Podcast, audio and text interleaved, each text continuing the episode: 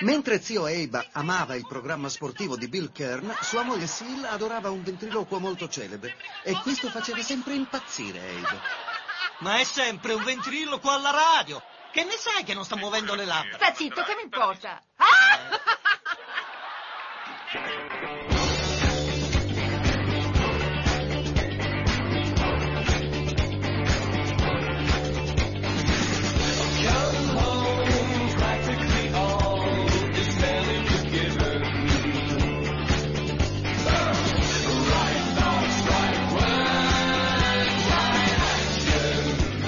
Pronti ragazzi, è lunedì, buongiorno, bentornati e bentrovati a una nuova puntata di Uguale Noi, il programma della mattina di Radio Cooperativa che vi tiene compagnia mentre vi alzate, mentre affrontate una nuova giornata, mentre vi mettete nell'ordine di idee che forse dovreste veramente, veramente, veramente cercare un biglietto aereo per le Bermude e non tornare più. No, scherzo, è un una bellissima mattina in quel della Valpadana, forse un po' nebbiosa, ma una bellissima mattina lo stesso.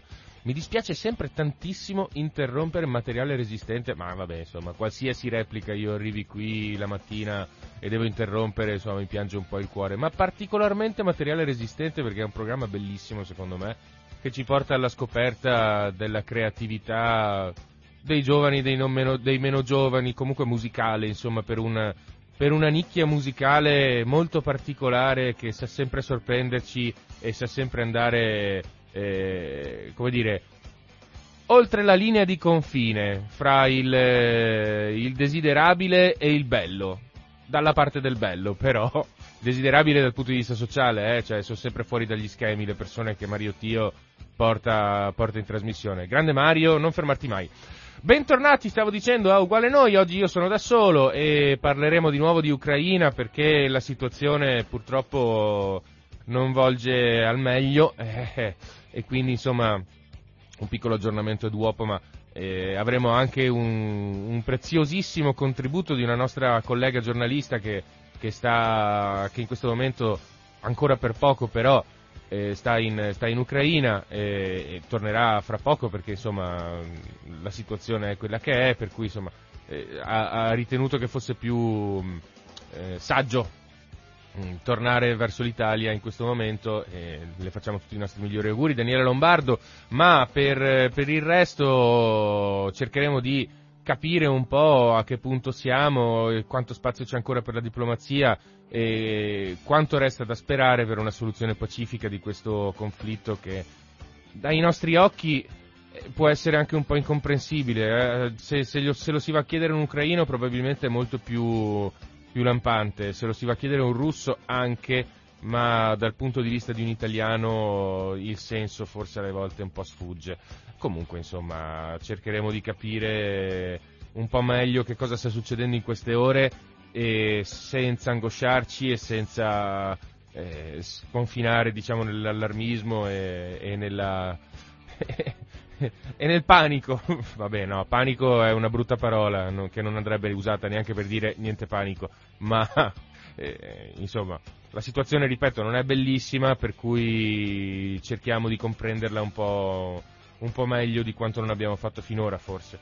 E beh, ehm, detto questo, noi abbiamo il nostro consueto momento, Super Quark, che ci porta alla scoperta degli eventi storici e delle e dei successi, dei recessi, del, dei fallimenti e delle grandi vette dell'umanità nell'arco della storia per il giorno 21 febbraio, perché oggi è il 21 febbraio, oggi è il 21 febbraio, fra un mese è primavera ragazzi, e aspettiamo con trepidazione quel giorno. Allora, il 21 febbraio che cos'è capitato nella storia? Per esempio, il 1339, eh, quando il mondo ancora era puro e ignaro come Colombe, sì vabbè ciao, l'alto medioevo, va bene, eh, la battaglia si svolge, la battaglia di Parabiago, combattuta tra le truppe dei signori di Milano, Azzone Visconti e lo zio Luchino, e la compagnia di San Giorgio guidata da Lodrisio, fratello di Luchino, risolta, secondo la leggenda, da un intervento miracoloso di Sant'Ambrogio a favore dei primi. Vabbè, Sant'Ambrogio lo sapete che è il, il protettore di Milano. Eh, dunque, la leggenda vuole che Sant'Ambrogio si presentò a cavallo eh, uscendo da una nuvola bianca sopra il campo di battaglia e con una frusta scudisciò le truppe eh, di, di, di, di, Lodrisio e Luchino e, mh, mm, mettendole in fuga. Vabbè, cioè, cose da allucinazioni mistiche, però, però è carino, cioè, nel senso, mi sembrava carina sta cosa che, che la leggenda vuole che, che, che, che Sant'Ambrogio è sceso a cavallo. Vabbè, ci credo che poi lo venerano a Milano. Comunque, insomma, quella fu l'inizio della, dell'indipendenza del, di, di, Milano come città-stato, come eh, sì, eh, signoria dei Visconti e, e, grande potenza. Ricordiamo c'era già stata la battaglia, circa due secoli prima, c'era già stata la battaglia di Legnago e il Carroccio, Milano era già stata distrutta, rasa al suolo e ricostruita due volte e, e da lì si avviò a essere una grande città per, per quanto non sarà mai capitale di un, un grande Stato, fra virgolette, ma insomma fu una signoria molto importante nel nord Italia. 1431 iniziano le udienze del processo a Giovanna d'Arco. Culmine della guerra dei cent'anni, eh, la Francia è disperata. Eh, che cosa succede? Succede che arriva una ragazzina che si chiama Giovanna eh, dalla, dalla Lorena, la pulzella di Lorena, e dice datemi in mano una spada e io mi metterò alla testa dell'esercito francese e, e condurrò i suoi eserciti alla vittoria. Non è che le credano subito, eh? Cioè, non pensiamo che, che, fossero deficienti e pazzi, cioè una ragazzetta che si presenta lì e dice no, no, ma datemi, tranquilli, datemi il vostro esercito che io lo condurrò alla vittoria.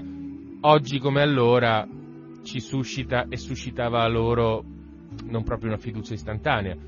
Però neanche troppo piano piano, perché nel giro di un anno non è che le danno in mano un esercito. Giovanna vince la guerra, proprio praticamente la vince, e, cioè rovescia la situazione strategica sostanzialmente. E, le danno fiducia e la mettono alla testa di un esercito. Dopodiché, vabbè, insomma, c'era la fazione dei borgognoni che erano i francesi fedeli a, alla, all'Inghilterra che volevano rovesciare il delfino di Francia, la catturano, la consegnano agli inglesi e gli inglesi aprono questo processo in cui l'accusa principale, sentite qua, non era tanto eh, aver lottato, aver combattuto, aver portato la spada, aver ucciso o essere una strega, ma essersi vestita da maschio.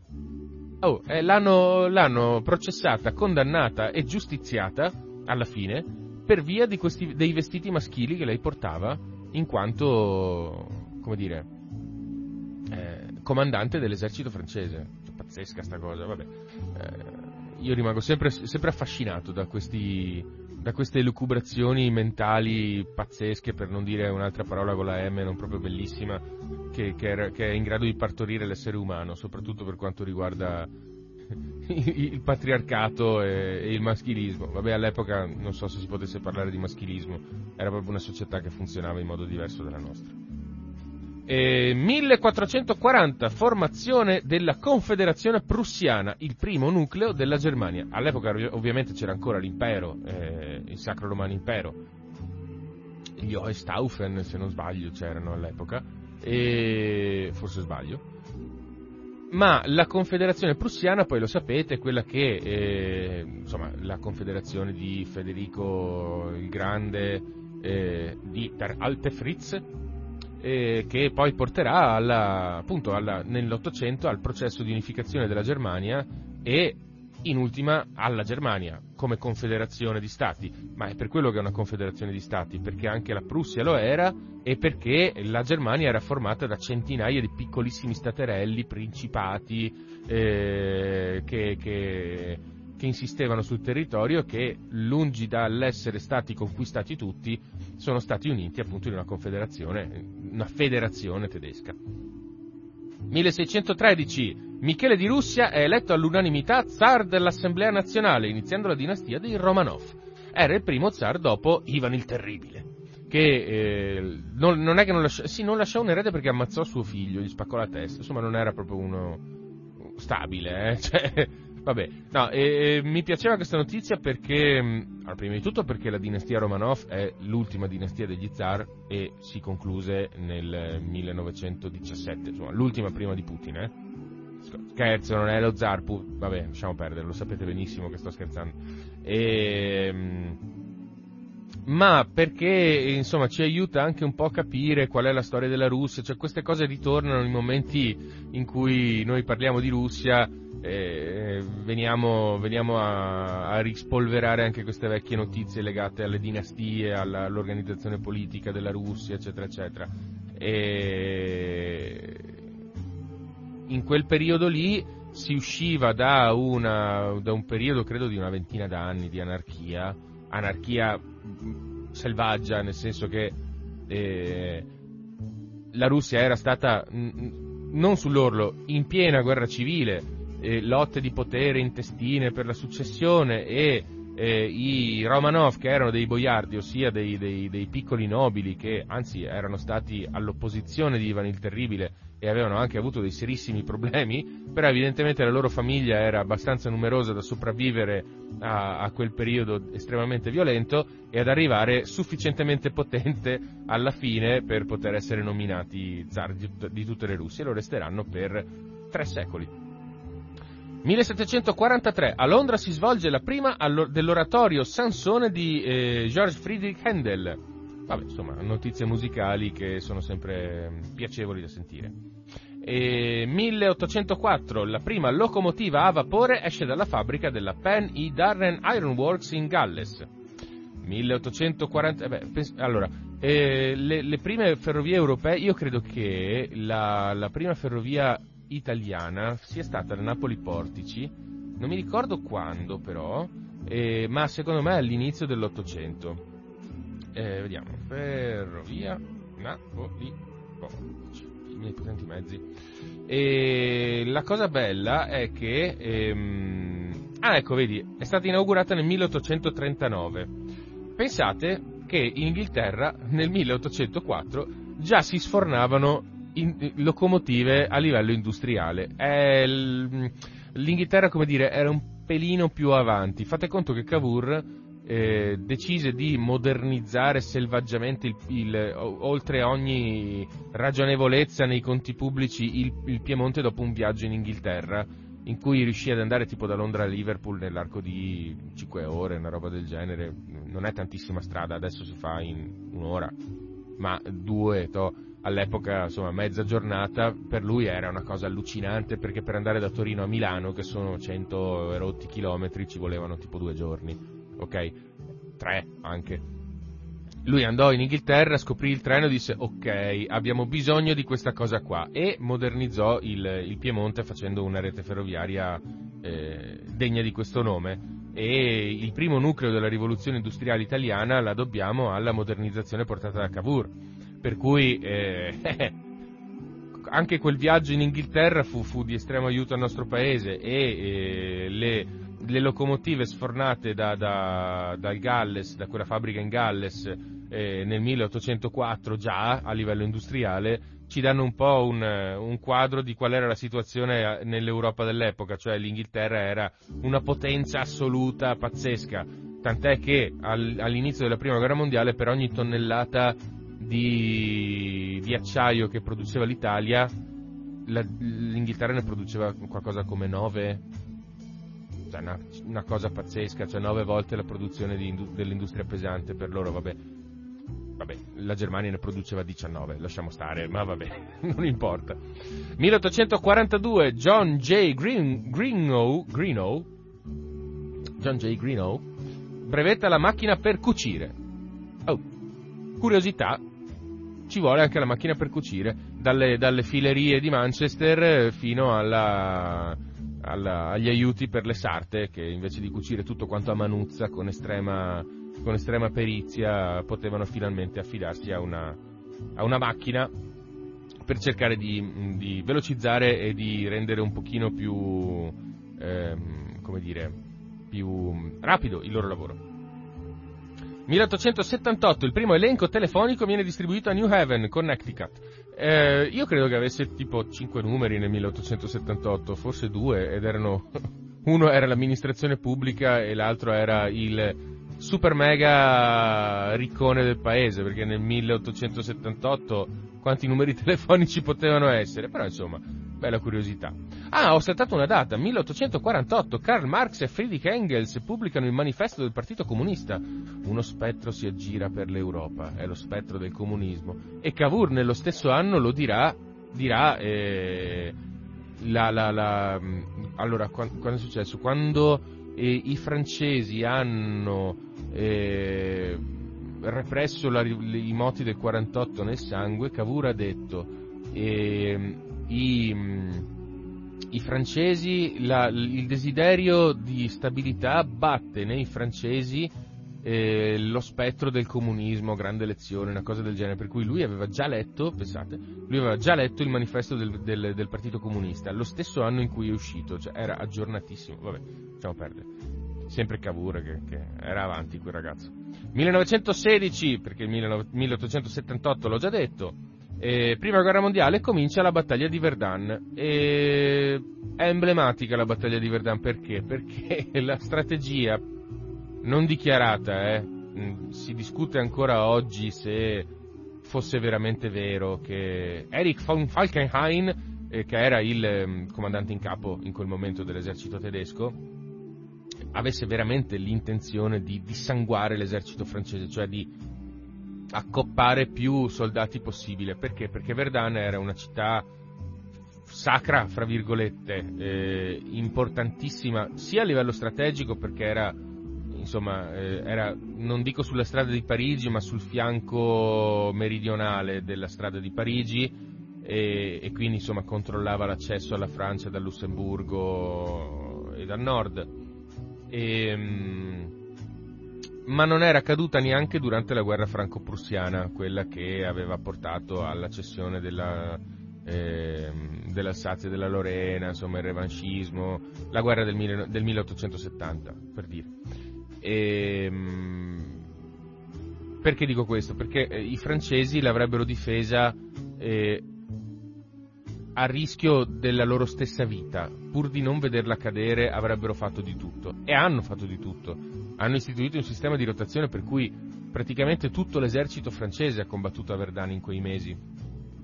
Falkenhayn questo lo sapeva e eh, aveva deciso di scatenare un'offensiva lì, di eh, concentrare l'esercito francese in quella zona e di fare il numero più alto possibile di morti per costringere i francesi eh, a, a chiedere la pace perché non avrebbero più avuto abbastanza uomini per continuare la guerra.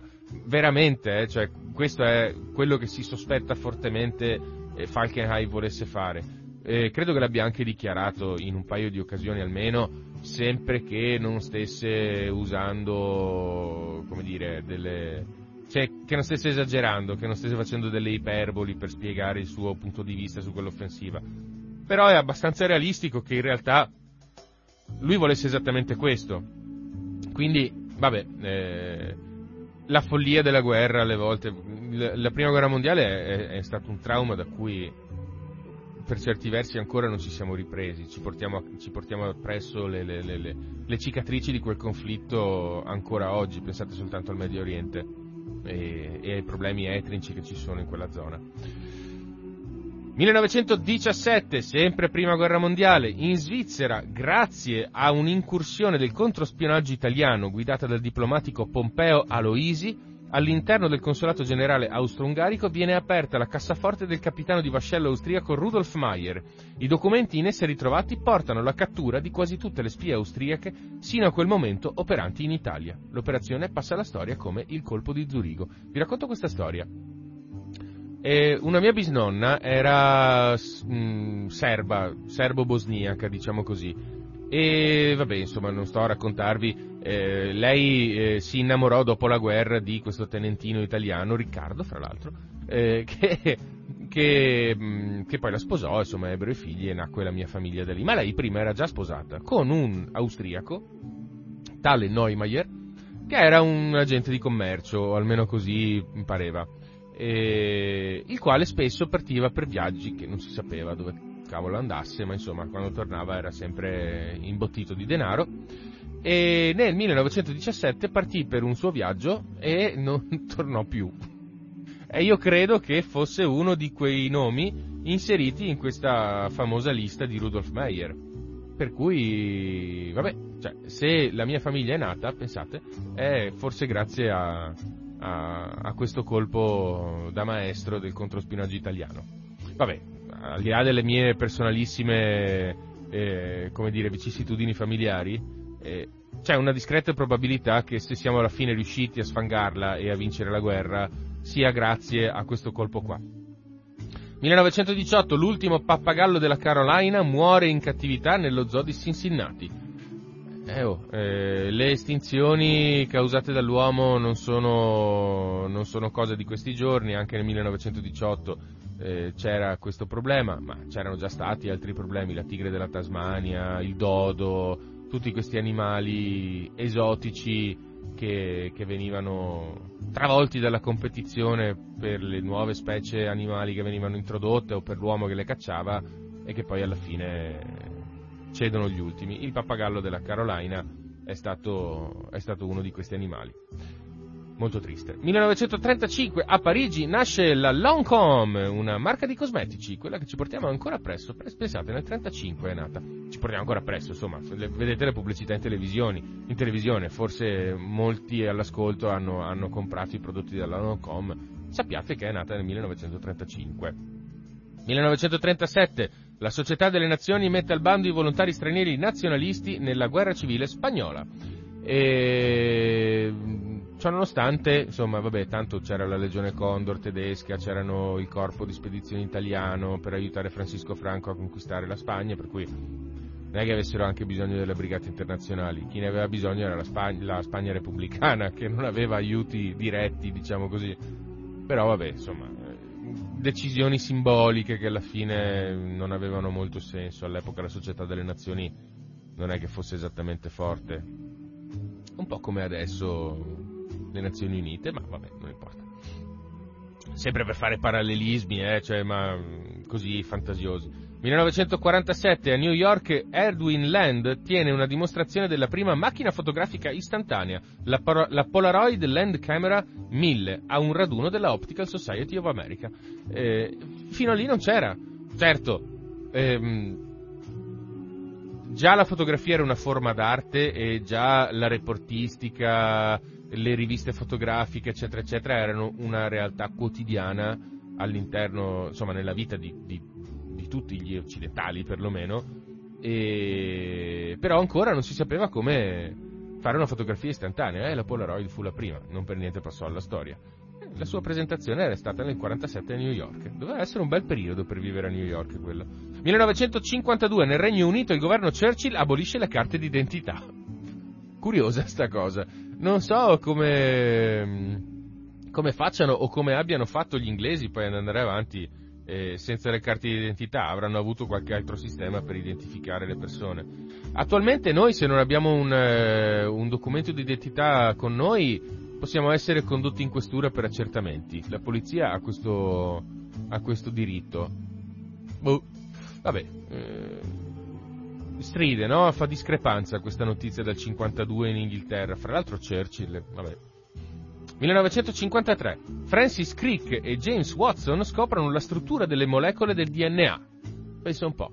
La famosa struttura elicoidale. E credo che ci fosse una fotografia anche, mi sa che me la ricordo dal sussidiario delle medie, ehm, di ehm, Crick e Watson che, che, costruivano questa struttura assemblando pezzettini di, di, di guanina, citosina e actina. Eh, vabbè. A me sembravano le costruzioni Lego e pensavo, guarda che facile che è fare il biologo, quasi quasi lo faccio anch'io. No, invece poi non è andata, non è andata così. 1960, il leader cubano Fidel Castro nazionalizza tutte le imprese della nazione. E qui fu forse il momento in cui gli Stati Uniti dissero, uh, no, no, no, non ci va bene, non ci piace perché avevano enormi interessi economici in, eh, a Cuba e Battista lo, lo, lo, lo, tolleravano perché alla fine era completamente fuori di testa e anche agli Stati Uniti non è che stesse particolarmente simpatico. Ma se, deve, se dovevano scegliere fra uno che non gli stava particolarmente simpatico, un autocrate che, che torturava la gente, ma che non nazionalizzava le, le, le aziende, e un rivoluzionario che voleva fare del bene, armato di tutte le migliori intenzioni e di spirito umanitario, ma che, perché all'epoca era molto più così di quanto non sarebbe stato dopo, ma che però nazionalizzava le industrie, e gli Stati Uniti, eh, si sa insomma da che parte prendono, prima di tutto il profitto. 1965 Malcolm X viene assassinato, assassinato, a New York da membri della nazione dell'Islam. Eh, eh, storia triste e contraddittoria quella di Malcolm X perché, mm, perché fu uno dei, dei, più, come dire, delle figure di rottura no? per, la, per, per i diritti civili degli afroamericani e in generale insomma dei neri eh, eppure fu, e lui fu parte della nazione dell'Islam, eh, eh, parte attiva fra l'altro della nazione dell'Islam, ma è, è, è, strano pensare come, come alle volte eh, dal, da, dal, bando da cui tu provieni ti si rivolgono contro delle forze che non riesci a controllare fino al momento in cui uno entra durante un tuo comizio, eh, un tuo discorso e ti spara a bruciapelo un caricatore intero nel petto. Eh, c'è fra l'altro un bellissimo film di Spike Lee che io consiglio sempre e che si chiama proprio Malcolm X. Si intitola Malcolm X. 1972 il presidente statunitense Richard Nixon visita la Repubblica Popolare Cinese per normalizzare le relazioni cino-americane. E finalmente un pochino di distensione, non era ancora neanche finita la guerra del Vietnam, fate conto voi quali potevano essere, vabbè a parte la Cina, paese comunista, eh, all'epoca si era già consumata la rottura fra l'Unione Sovietica e la Cina, per cui eh, gli Stati Uniti erano propensi ad aprire verso la Cina per, eh, per infastidire anche l'Unione Sovietica ehm, o comunque insomma in strate- un'ottica di strategia geopolitica per la difesa. Non, non, non, non sto condannando Nixon ovviamente, non per questo posso condannarlo per cento altre cose, ma per questo no, anzi questo fu un bel gesto insomma, di apertura nei confronti della, della Cina, che in quel periodo non è che stesse vivendo un periodo particolarmente tranquillo, c'era la rivoluzione culturale, quindi lasciamo perdere. No? 1972, sempre nel 72, la navetta spaziale sovietica Luna 20, senza uomini a bordo, sbarca sulla Luna. E lì hanno detto, vabbè, eh, oramai ci hanno battuti, almeno facciamo il gesto di mandare la navetta, che l'abbiamo progettata, mandiamola. 1992, bel saltone temporale, accogliendo il piano messo a punto dall'americano Cyrus Vance, il Consiglio di sicurezza delle Nazioni Unite istituisce l'UNPROFOR, la forza di protezione per la ex Jugoslavia, dando inizio alla più imponente e costosa operazione di caschi blu nella storia, che però, aggiungo io, non riuscì a fermare determinate atrocità come per esempio Srebrenica e, e molte altre. Insomma. L'intervento dei caschi blu in Jugoslavia è, sempre, è stato molto dibattuto e, e come dire, anche contestato perché fu, molti dissero che fu all'acqua di rose e in parte probabilmente è vero, ma insomma le regole di ingaggio per i caschi blu non sono mai state chiare. E certo è che non è che vogliamo mandare lì una forza di interposizione per mantenere la pace o per fare azioni di peace enforcement e poi metterli a sparare, insomma, non è proprio il massimo. Eh, e non è neanche lo scopo dei caschi blu, non è per questo che sono stati, che sono stati creati. 2001, compiuto il delitto di Novi, Ligure, di Novi Ligure da parte di Erika e Omar. Fra l'altro ho letto l'altro giorno un articolo su Erika che si è trasferita, ha trovato fidanzato, insomma la sua famiglia e, e ha recuperato, insomma, certo quello che ha fatto non, non le resterà dentro e la marcherà a fuoco per il resto della sua vita, credo. Però insomma, se l'ottica della giustizia italiana è quella di recuperare le persone alla società, eh, forse con Erika abbiamo avuto successo come società e secondo me è una buona cosa. 2007, apertura della crisi di governo, di governo Prodi 2 a seguito della bocciatura in Senato per la politica estera dell'esecutivo. Io in quel periodo lì lavoravo per la TNT, che è un'azienda che si occupa di logistica. E del, uno degli ultimi atti del governo Prodi è stata la famosissima protesta degli autotrasportatori. Io ricordo quei giorni perché eh, gli autotrasportatori bloccarono letteralmente l'Italia, arrivando a fare cose molto discutibili come squarciare le gomme dei camionisti che invece volevano correre. E quello sciopero lì, eh, caldeggiato da, da, da, in modo anche magari non ufficiale, però insomma da, da Berlusconi e da, dalla destra, dal centrodestra, non caldeggiato, insomma sostenuto a livello ideale dalla destra e dal centrodestra, fu veramente un punto di svolta che fece perdere molti punti consenso a, al governo Prodi in quel momento lì che, che poi effettivamente cadde. Insomma. Era il periodo del decreto, del decreto, liberalizzazione di Bersani, fra l'altro, adesso che mi viene in mente.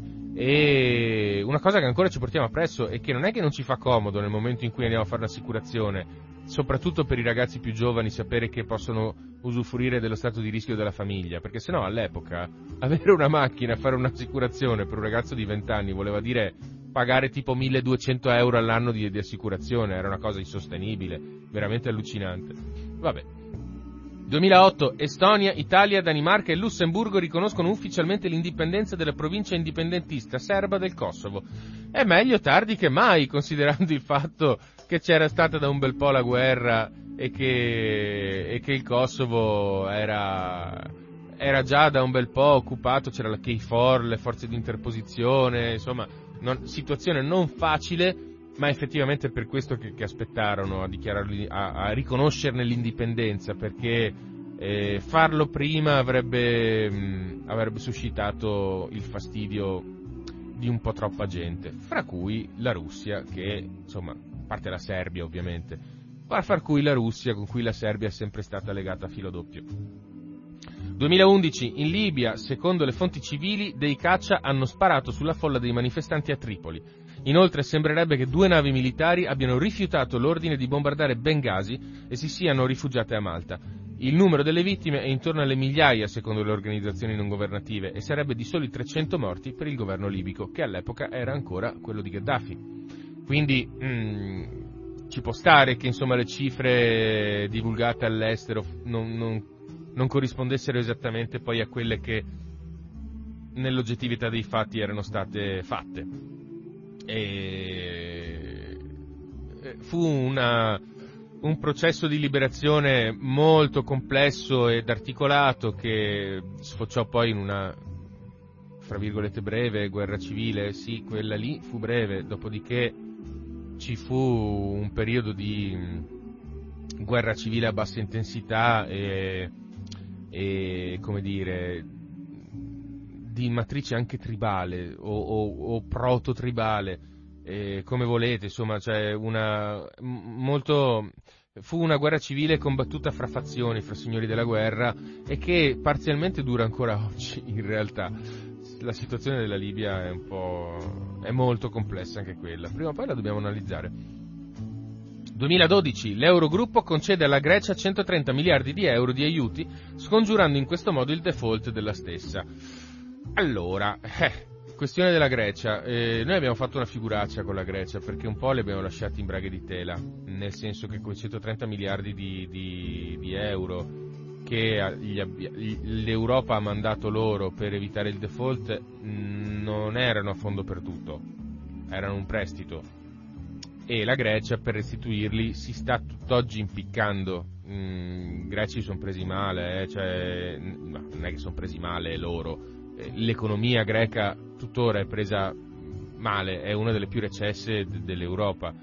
Ehm, però è anche vero che, che, la Grecia per entrare nell'Europa ha fatto carte false, letteralmente carte false, cioè ha falsificato i suoi conti e questo non è che lo dico io, è un fatto storico accertato, per cui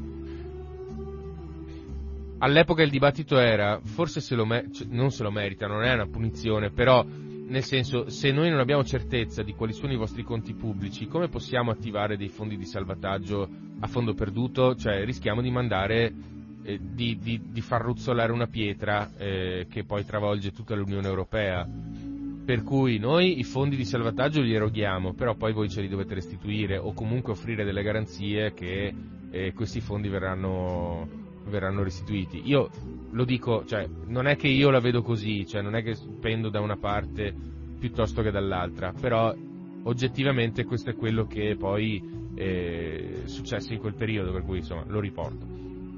La situazione anche qui della Grecia è tanto complessa, eh, non è che sia facile eh, liquidarla nel giro di 5 minuti e non ho minimamente nessuna velleità di poterlo fare.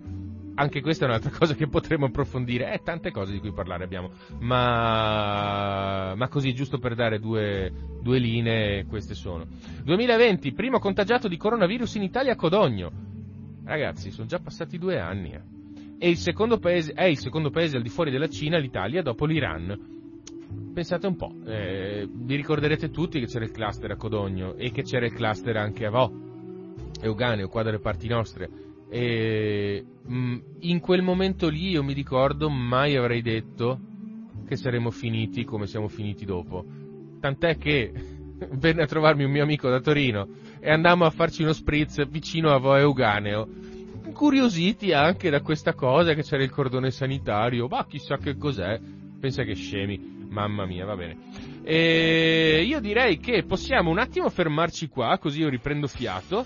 E, e, vi metto su una canzoncina che magari possa allietarvi un pochino, un pochino la giornata. Nella fattispecie io vi propongo una cantante che, eh, vabbè, tantissimi di voi conosceranno perché ha una voce veramente splendida, una delle voci più belle del panorama musicale italiano di questo momento e, e una creativa meravigliosa e che nel momento in cui scrive canzoni con persone come Giuliano Palma eh, spacca di brutto.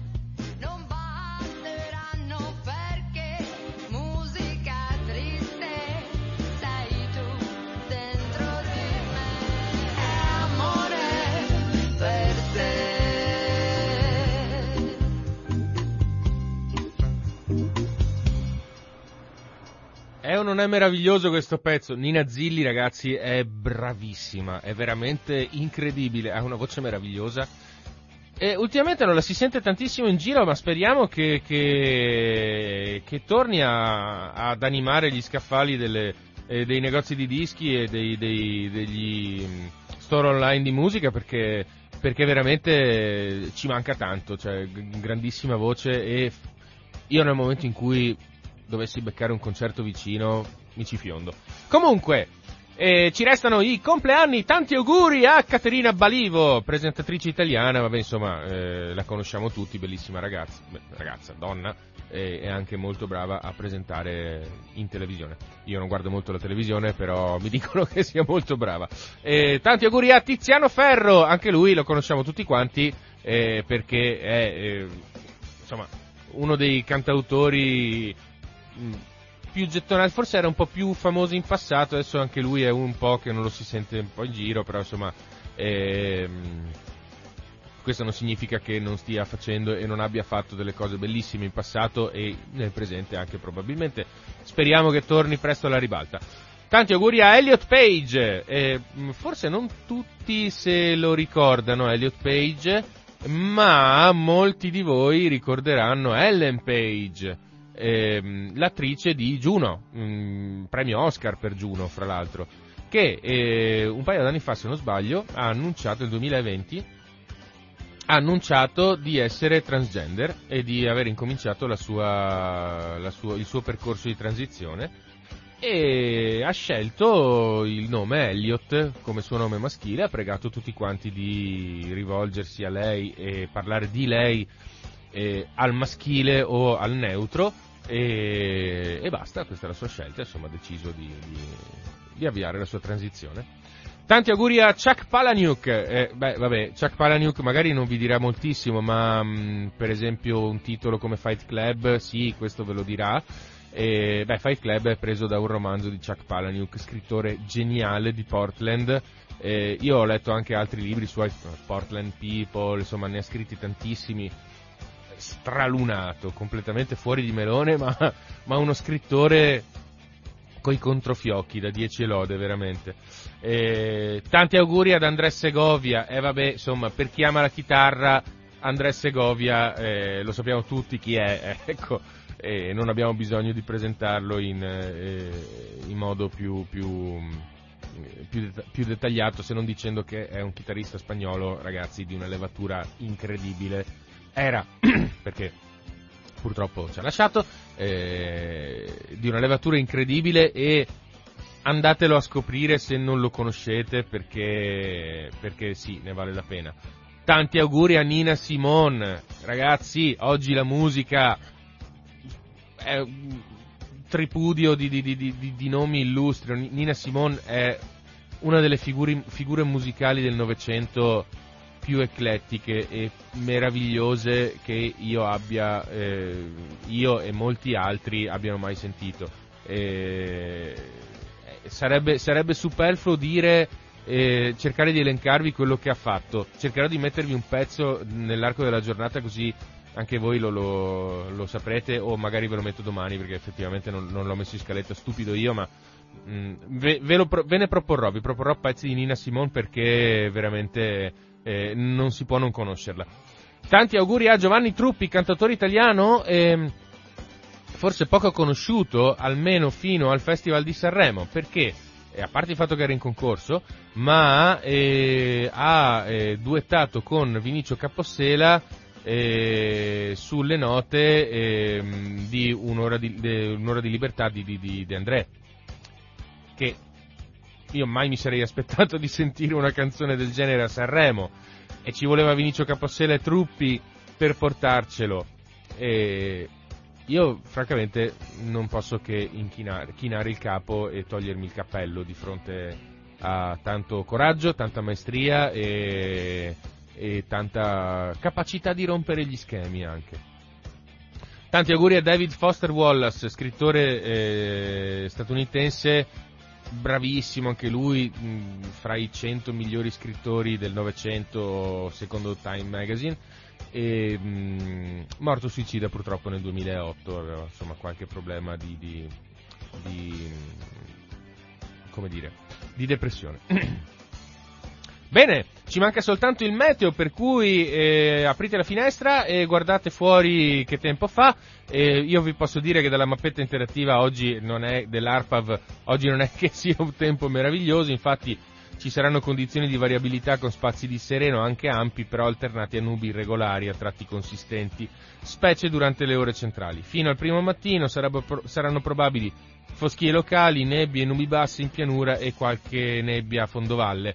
E, ehm, se siete già usciti di, stra- di, casa stamattina, lo sapete benissimo, c'è, una, c'è un nebbione da fuoco e vabbè, insomma, e le temperature saranno in calo, stamattina si stava da Dio, però insomma pare che caleranno, salvo sui settori interessati da Fern dove i valori potranno risultare stazionari o in aumento. Quindi eh, oggi giornata cacchetta, però insomma dai tutto sommato è lunedì per cui non abbiamo grandissimi problemi. Per il resto cercate di volare con la fantasia e eh, per gentile concessione di Dave Grohl anche con i Foo Fighters di cui vi propongo un pezzettino energico Learn to Fly.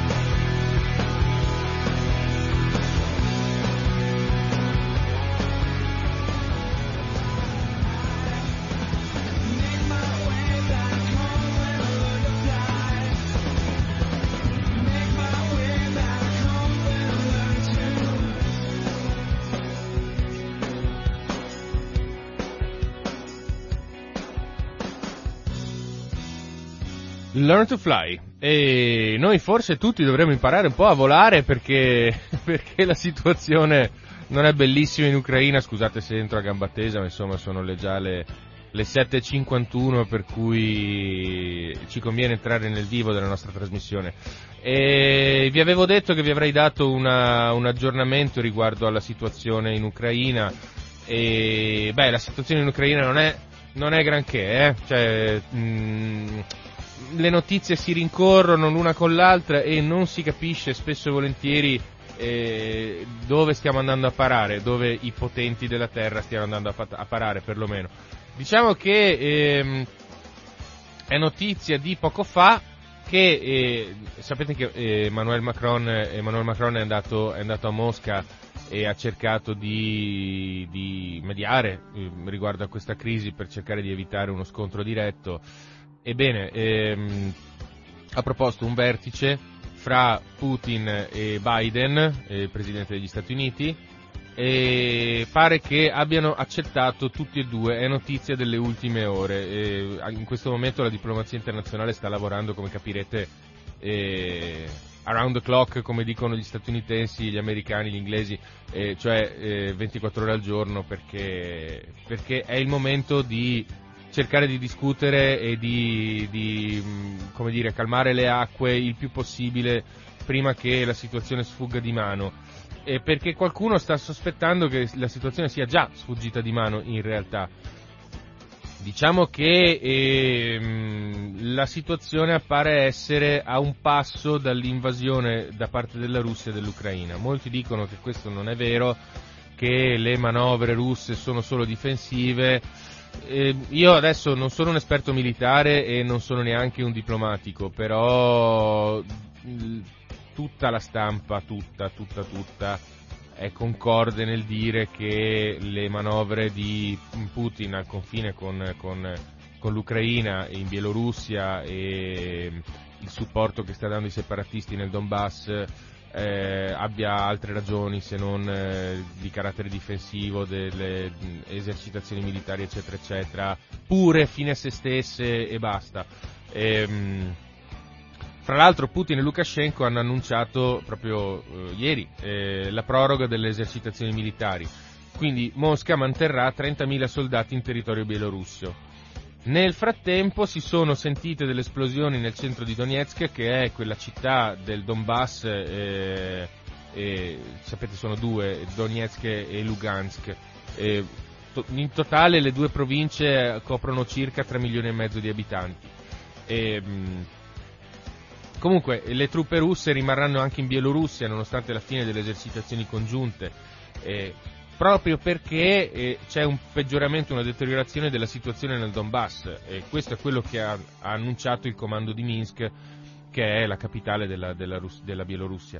E questa è una decisione che è stata presa da Vladimir Putin e da Alexander Lukashenko, che è il premier bielorusso, in modo congiunto. E la fonte non è che sia poco autorevole, è il ministro della difesa bielorusso Viktor Kerenin, che non menziona una data di scadenza per il ritiro dei 30.000 soldati. Detto questo, eh, mh, mm, come vi dicevo prima, le notizie si stanno susseguendo una dopo l'altra, spesso contraddittoriamente, spesso insomma fughe di notizie eh, che ogni tanto non, non, non, trovano riscontro, vengono smentite, controsmentite, insomma non si capisce bene dove stiamo andando a parare.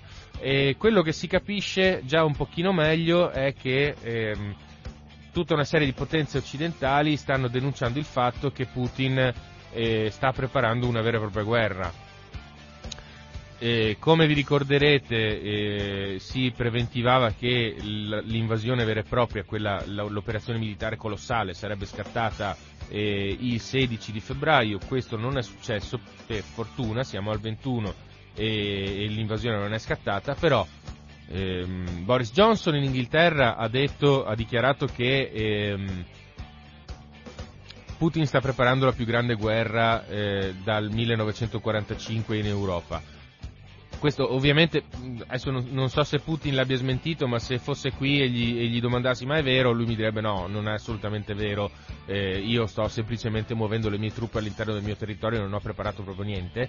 E, e, e ehm, secondo l'intelligence statunitense addirittura i comandanti della, del, delle forze russe dislocate nell'area, ricordiamo, cioè sono, attualmente sono praticamente stanno facendo un cordone militare attorno a tutto il confine ucraino dalla Bielorussia, dal, dal confine con la Polonia, diciamo così, dall'incontro fra eh, il confine bielorusso, polacco e, e ucraino fino al, al, Mar d'Azov, quindi sostanzialmente l, tutta la parte nord, l'Ansa del Don, eccetera, eccetera. E molti pensano che le direttrici di questo eventuale attacco non saranno soltanto il Donbass e la Crimea, ma anche eh, Kiev, cioè la capitale del, dell'Ucraina.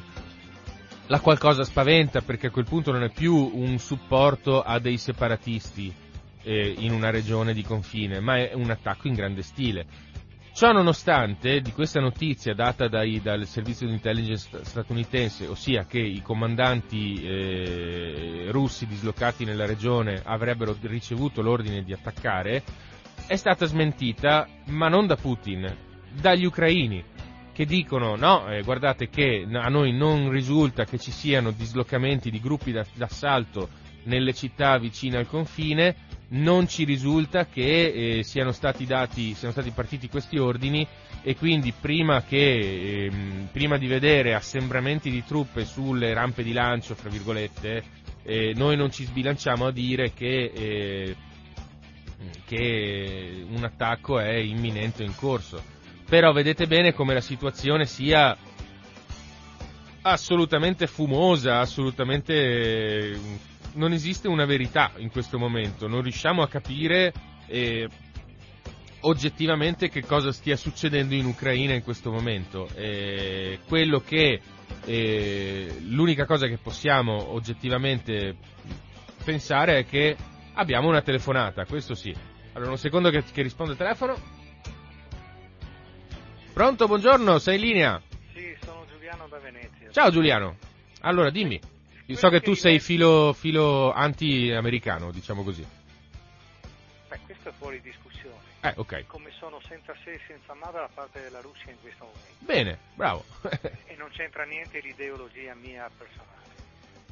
No, comunque volevo dirti che il Sì. comunicato che hai letto dei- dei- degli ucraini che hanno detto che la Russia non sta preparando sì, è un comunicato che ha emesso ieri il ministro della difesa dell'Ucraina, Sì. il quale ha dichiarato chiaro e tondo che non c'è nessuna preparazione, non c'è nessun attacco da parte della Russia nei confronti dell'Ucraina. sì. Quindi penso che la voce sia un po' abbastanza, abbastanza valida, no? Ti Sì? faccio notare un'altra cosa.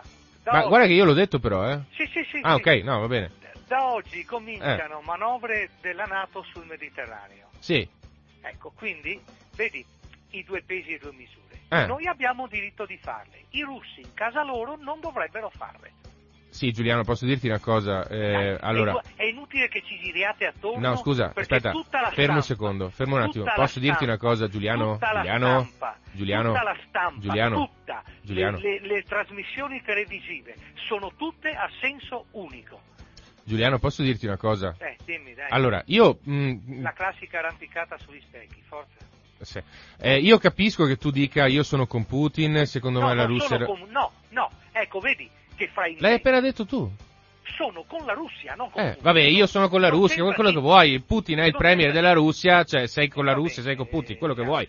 Posso, di- posso finire il mio concetto? Grazie. Allora, E come se- dico, se che tu sei per l'Ucraina, sei con i nazisti ucraini, perché eh, sono le, le- le truppe paramilitari Sì, grazie, sono un nazista, d'accordo, bravo, grazie mille. Senti un attimo, cerchiamo di non prenderci per il derettano. Se io faccio delle eh, operazioni militari, delle esercitazioni militari nel Mar Nero è un discorso, se le faccio nel Mediterraneo è un altro discorso. Comunque, eh, mh, qua nessuno sta dicendo che le esercitazioni de- militari nel Mediterraneo non siano un segnale nei confronti di Mosca, ma è esattamente a questo che servono le, eserci- No, le esercitazioni guarda, militari vedi, in un vedi, momento di altro- crisi altro internazionale. fraintendimento. Ma sei tu che l'altra volta mi hai detto le se- ascoltami, però, se- mi ascolti? tu- mi ascolti un secondo? trasmissione intera in cui Sì, parli. ho capito. Se Fammi finire il concetto. Se tu non mi Sì, ma cagami un attimo, Giuliano. Giuliano, Eh, abbi se tu non ascolti quello che ti sto dicendo io, non Vabbè, capisci quello allora che ti sto parla dicendo. Tu, io metto giù, parli tu e buona No, non, è- non occorre che metti giù, ascolta quello che sto dicendo e poi controbatti semmai.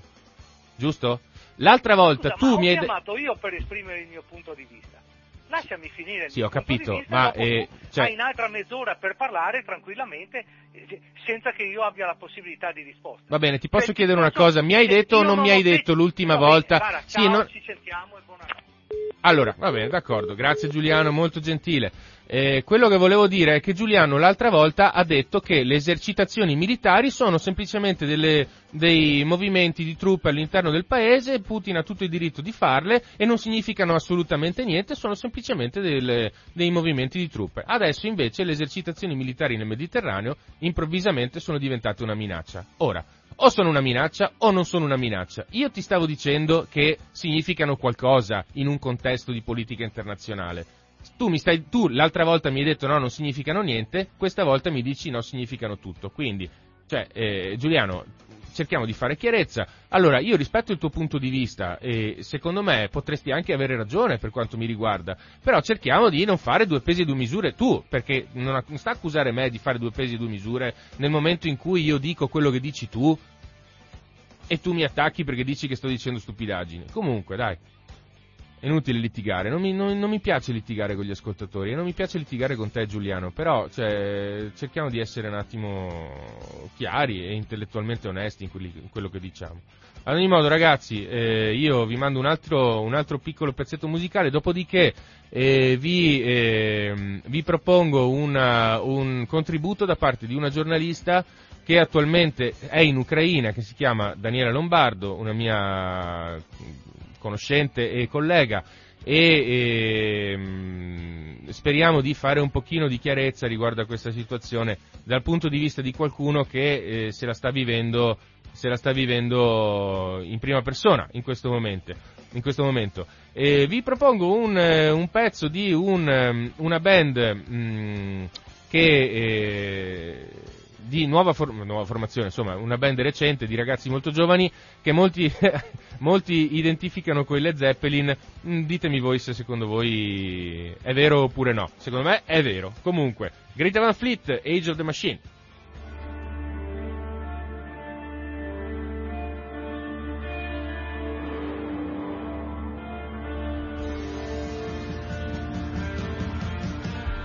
Io devo dire che eh, da fan sfegatato di Led Zeppelin mh, mm, i Greta Van Fleet non mi sono andati giù subito molto bene, però, però dai, mi sto abituando. E in effetti sono bravi ragazzi e fanno qualcosa di più di una semplice cover dei Led Zeppelin, per cui eh, non sminuiamoli troppo. Bene, eh, parlando di Ucraina, eh, in realtà torno a dire a Giuliano, Giuliano se vuoi richiamare, richiama, guarda che eh, ripeto, io non, eh, non, non, mi piace litigare, mi piace il confronto, ma non mi piace litigare. E non mi mettere giù il telefono perché confrontiamoci e basta, però oggettivamente buttiamo le cose giù sul tavolo, dai.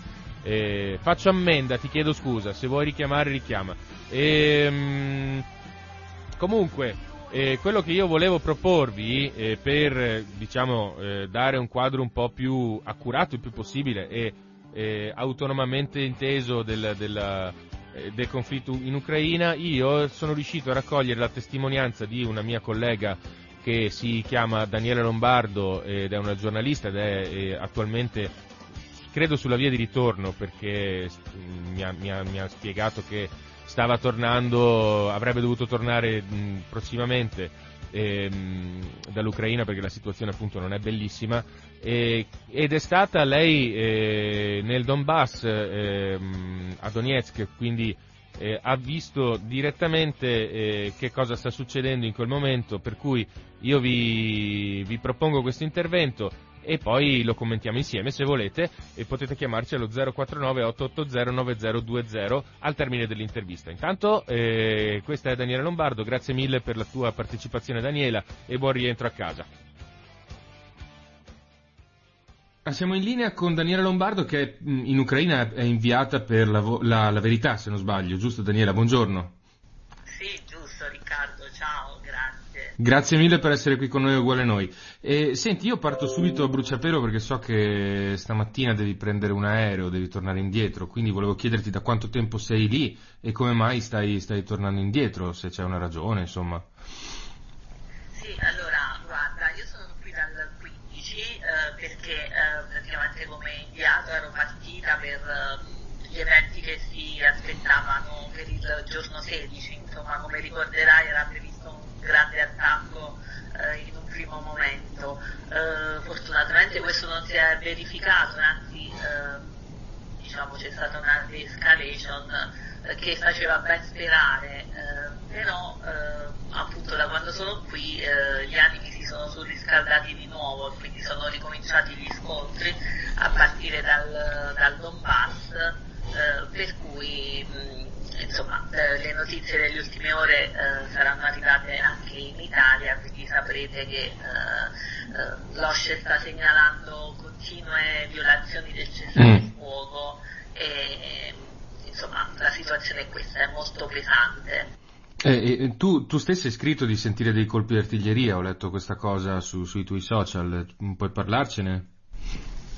Eh, sì, ehm, allora durante la permanenza nel Donbass in questo momento sono ritornata, sono a Kiev, ehm, sono ritornata da poco, sono rientrata nella capitale, ma durante la permanenza lì ehm, nei territori di confine, insomma, a ridosso delle aree separatiste, eh, hanno cominciato ad esplodere i colpi, quei colpi che poi hanno portato a questa nuova escalation, diciamo.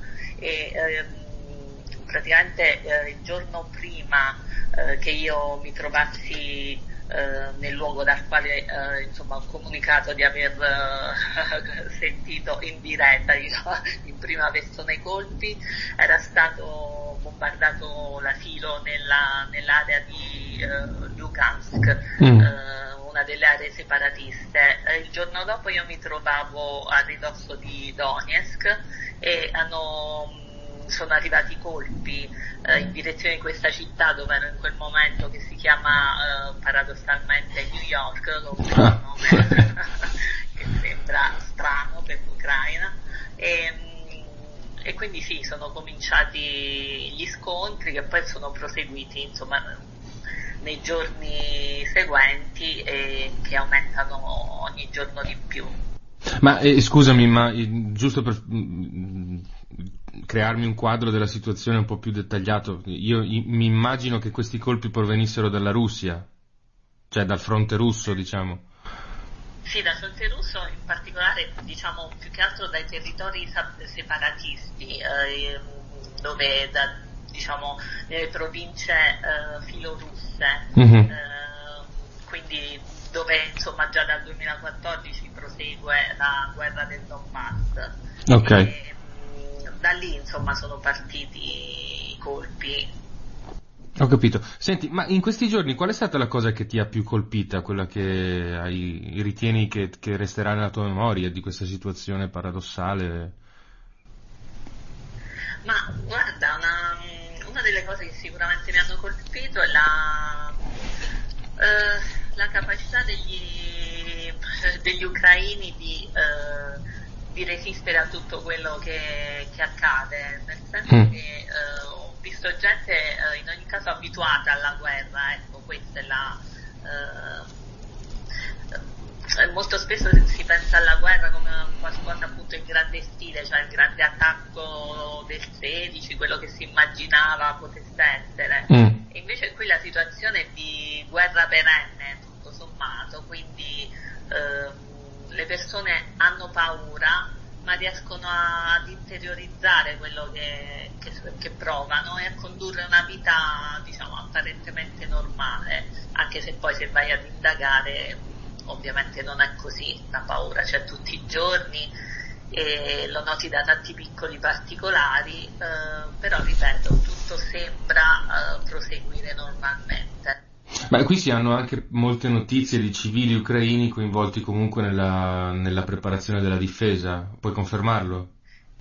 Sì, sì, questo te lo confermo. E, per esempio eh, oggi a Kiev eh, era la giornata del silenzio mm. e, che ricorda insomma, la rivoluzione del 2014 e eh, in quell'occasione c'erano diversi attivisti corsi che eh, pubblicizzavano i loro corsi per, sono dei corsi che si tengono ogni sabato nelle, nei diversi distretti della città e mm, praticamente le, le, persone, cioè i civili vengono invitati ad imparare eh, norme di pronto soccorso, eh, come si maneggiano le armi, insomma i modi migliori per, per rifugiarsi, per difendersi in caso di attacchi, e sì, i civili aderiscono, come dire, con, uh, non dico con entusiasmo, sarebbe... No, no, con preoccupazione ma con motivazione magari.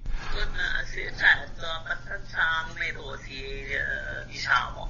e mh, so- si dichiarano, i partecipanti si dichiarano pronti a difendere la loro terra, ci tengono molto a questa, ad essere diciamo, parte attiva nella difesa del- dell'Ucraina. Ho capito. Senti, ehm, invece sul fronte eh, internazionale, diciamo, della, della diplomazia, Draghi prepara un viaggio verso Mosca, lo abbiamo saputo oggi, e Zelensky già sta, sta ringraziando insomma, per questo impegno dell'Italia, non è il solo, anche Macron, eh, tantissimi leader europei si sono spesi per questa crisi, per calmarla, diciamo, per raffreddarla questa crisi, ma secondo te c'è ancora spazio per la, per la diplomazia? Ma guarda, è difficile dirlo. Ovviamente si spera che lo spazio ci sia, ci sia sempre. Certo le provocazioni sono tante. eh, da quello che a, a cui ho assistito partivano insomma da- dal fronte russo.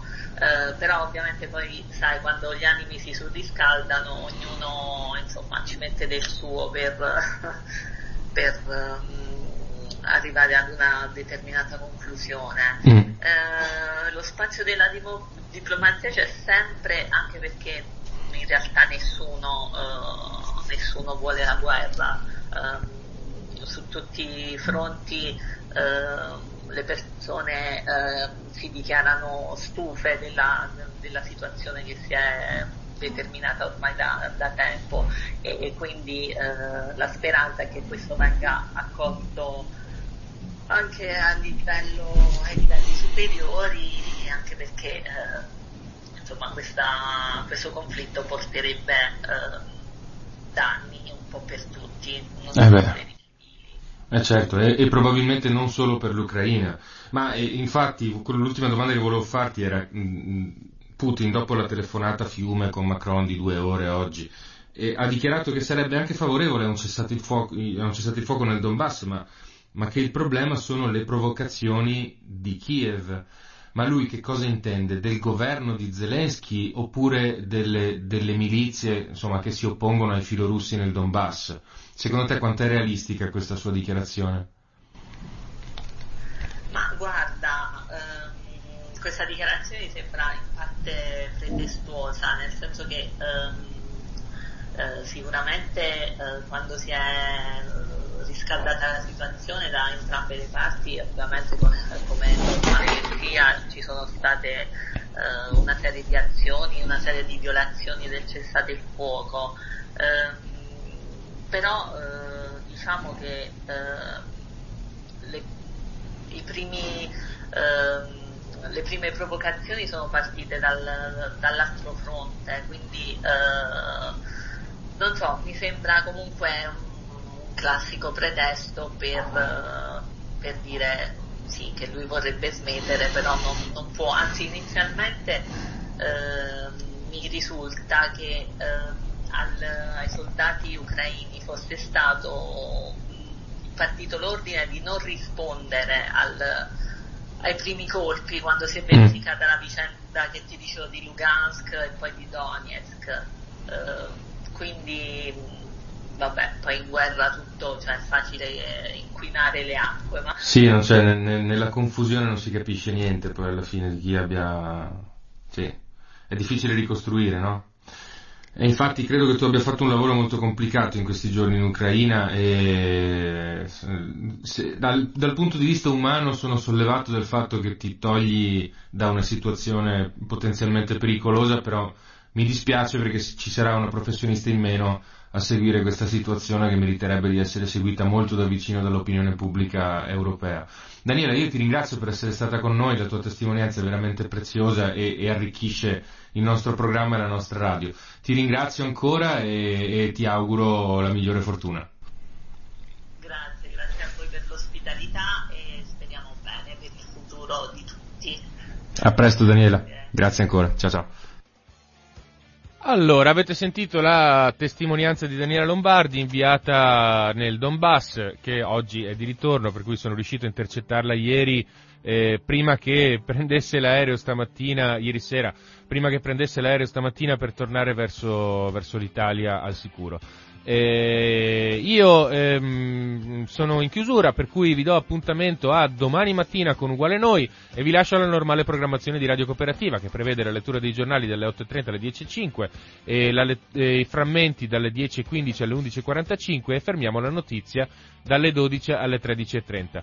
Io vi ringrazio per essere stati con noi e, e beh insomma c'è il livello di conflittualità alto sia in studio che fuori dallo studio oggi per cui eh, vi, vi, esorto a partecipare lo stesso alla nostra trasmissione, cercherò di essere più tranquillo e, ed evitare le sovrapposizioni, soprattutto con Giuliano quando chiama, che ha un punto di vista che io rispetto.